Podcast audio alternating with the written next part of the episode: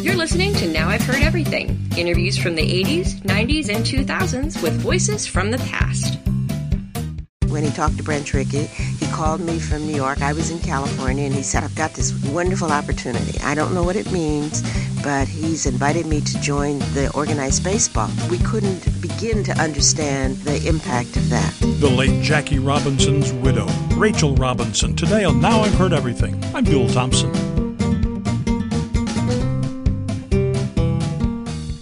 Well, a few days ago, Ketanji Brown Jackson made history as the first black woman seated on the U S Supreme Court. But seventy-five years ago today, another African American made history in a way that may have been just as important. It was on April fifteenth, nineteen forty-seven, that Jackie Robinson took the field as a member of the Brooklyn Dodgers, the first black man to play Major League Baseball. The street Jackie Robinson hit that ball. It went zooming across the left field wall. Yeah, boy. Yes, yes, Jackie hit that Jackie ball. Robinson was no token. He was voted Rookie of the Year that year, and two years later was National League Most Valuable Player. Now at his side during his historic baseball career was his wife, his college sweetheart, Rachel. Now, in the decades after Jackie Robinson's death in nineteen seventy-two, Rachel Robinson established herself as a powerful and influential voice and activist in her own right. Now, in nineteen ninety-six, Rachel Robinson published a book about her and her husband and their life together, and that's when I had a chance to meet her just a few months before the fiftieth anniversary of his Major League debut. So here now, from nineteen ninety-six, Rachel Robinson. Many of the photographs in it were taken from our family album and have never been published, so we've used snapshots and blown them up, and it really gives an intimate picture of our private life. Mm. Why was the, a book like this never done before? Was the time just not right? I wasn't ready for it, and only I could have done this particular book because it's about, a, it's a look at the man uh, at home as a husband, as a son, as a father. And I tried to do something in nineteen in the nineteen eighties, and it was dry and uninteresting. And I decided that I needed to wait until I was emotionally ready to relive the past. So I'm ready now, and uh, I think I've been able to use the pictures to evoke the feelings that I had at the time. It's hard to imagine that it's been, as of next spring, fifty years. fifty years since Jack's entry into baseball. Yes, we will be celebrating that. It doesn't, it doesn't seem like it should be that long ago, does it? Well, you know. What am I going to say? And I guess maybe the other thing that comes to mind is it was just fifty-one years ago that baseball, Major League Baseball, as we know it now, American and National League, was strictly a white man's sport. Yes. Um, that is uh, that is shocking in and of itself that... Um, Right into the nineteen forties, that was the case. Um, so that the fiftieth anniversary both gives us a chance to celebrate the achievements of Jack and the changes in the society, but also a chance to evaluate the present, because uh, many of the issues that I raise in the book are still prevalent in our society today.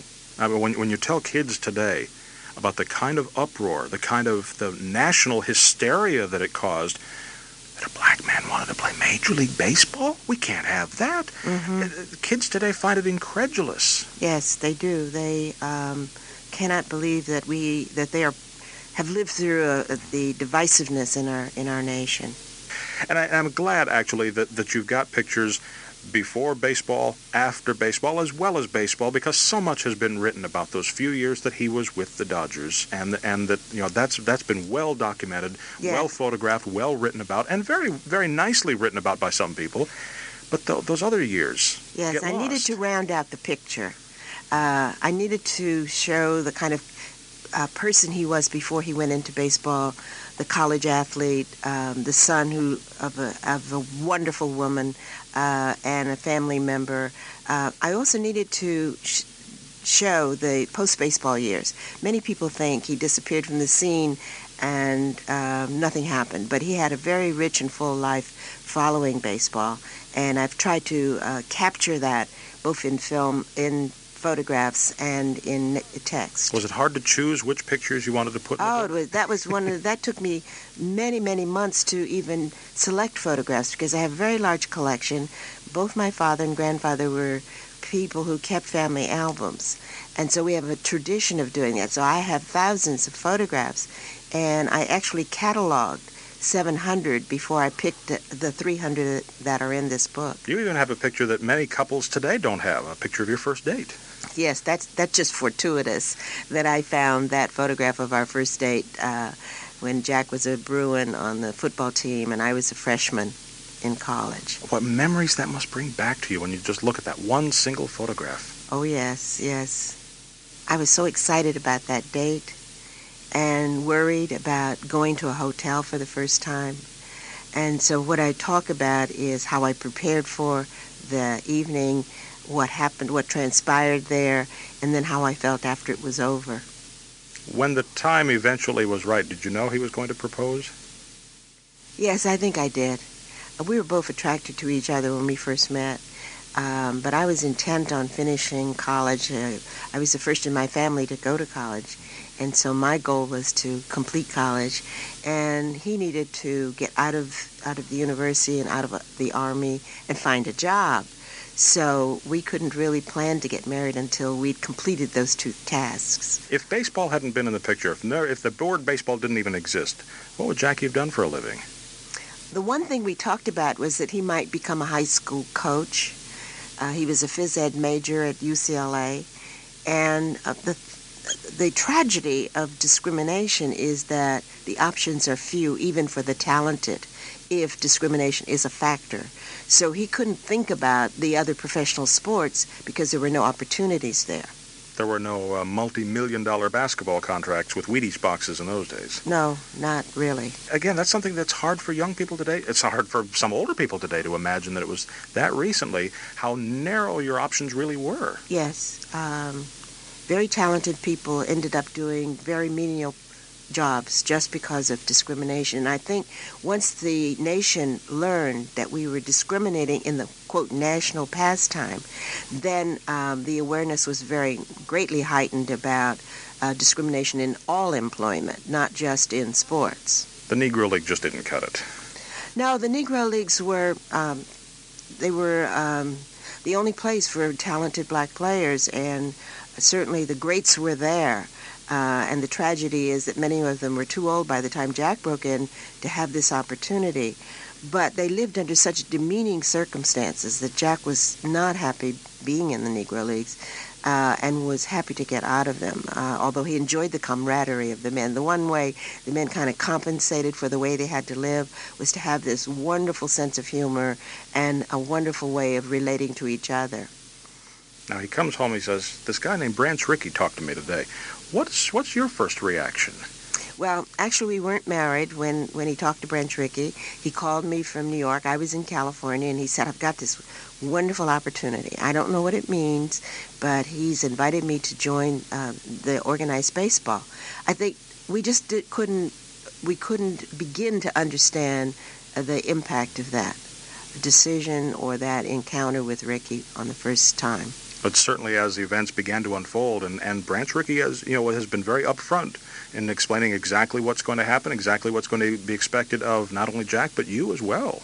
He was, he was, um, he was a real pioneer in that he anticipated the events that w- we would be faced with and the incidences, and he did, had this famous role-playing session with Jack where he um, played the role of the antagonist and uh, talked about the kind of abuse, both physical and verbal, that he would have to take.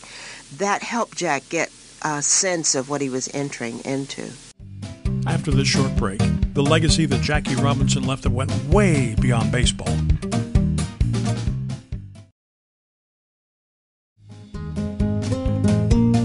Now back to my nineteen ninety-six conversation with Rachel Robinson. Well, the incredible talent your husband had to be able, it's great pressure just to go up to the plate and try to hit the ball that's being fired at you from ninety miles an hour from the pitcher's mound, but to also be hearing from the stands, not only fans who don't want you to hit the ball, but fans who would rather that you were dead. It is incredible pressure, and I think the way he translated that into something more positive was to answer back with his play. See, the excellence of his play um, neutralized them.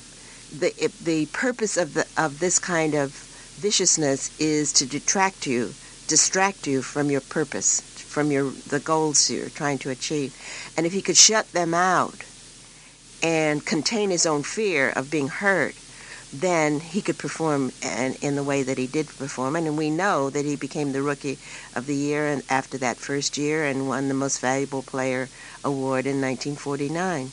But I think most people would agree that it was not just the excellence of his play, but it was the excellence of his character as well. Oh, there's no doubt about that. That um, he was a disciplined person. He was a person who was committed to what he began, devoted to what he began. We certainly saw that and when he became the, the husband and the father that he was.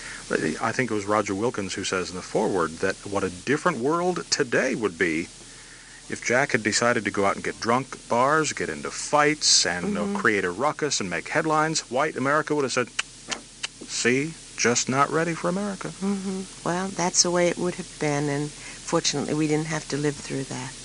The, the term role model is so overused these days. It it's is almost, overused. It's yes. almost a cliche, but... Um, uh, well, I, I think of Jack that w at one level higher than that for me. I think he is a true hero. He's a true American hero, and I think kids can and are beginning to understand that he can be emulated uh, so that uh, that... there is a lasting significance to the kind of role he played. Also, our lives were not all struggle and pain and upset. Uh, we had fun. We had joy, great joy. We had three children. Uh, we had a beautiful home.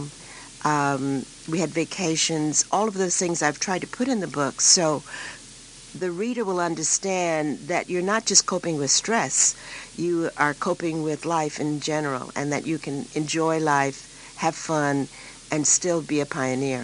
Well, you know how, how we like to stereotype things in this yes, country. I know. And, and we take just a little sliver of somebody's life and we build the whole image around that. And yes, the image has been one of, of pain and of, of the death threats and mm-hmm. of all of the, the difficulties that mm-hmm. you had. But yeah, the book shows, I mean, there are lots of smiling people in these pictures. Well, there's, there's great exhilaration when you're on a winning team and when you have... Um, win a world championship in the course of, of that, and then the exhilaration of having a family and uh, having a home where you feel you have a haven to go to, um, the fun of ice skating on a pond, frozen pond in Connecticut, or having picnics outside uh, our home, or going to Puerto Rico or Jamaica for vacations. All of these things I've tried to weave into the story.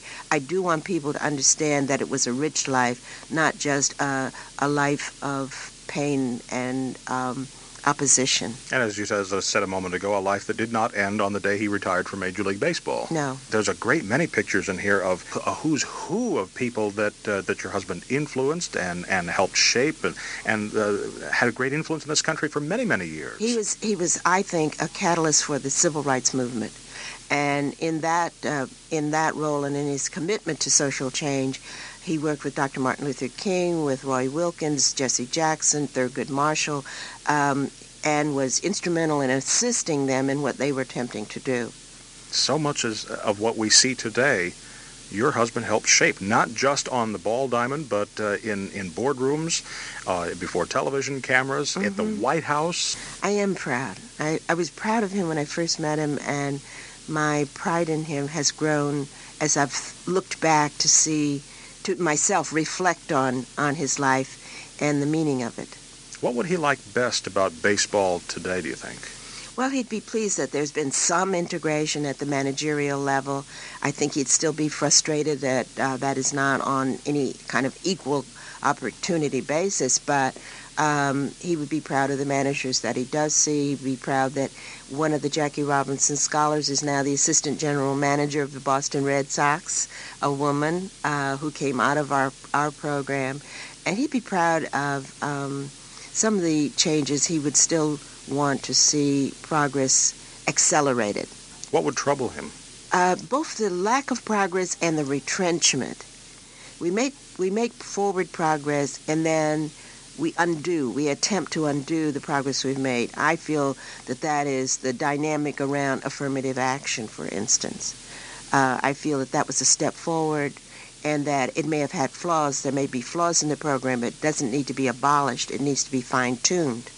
And instead of fine-tuning it, the uh, naysayers are happy to jump in there and destroy it.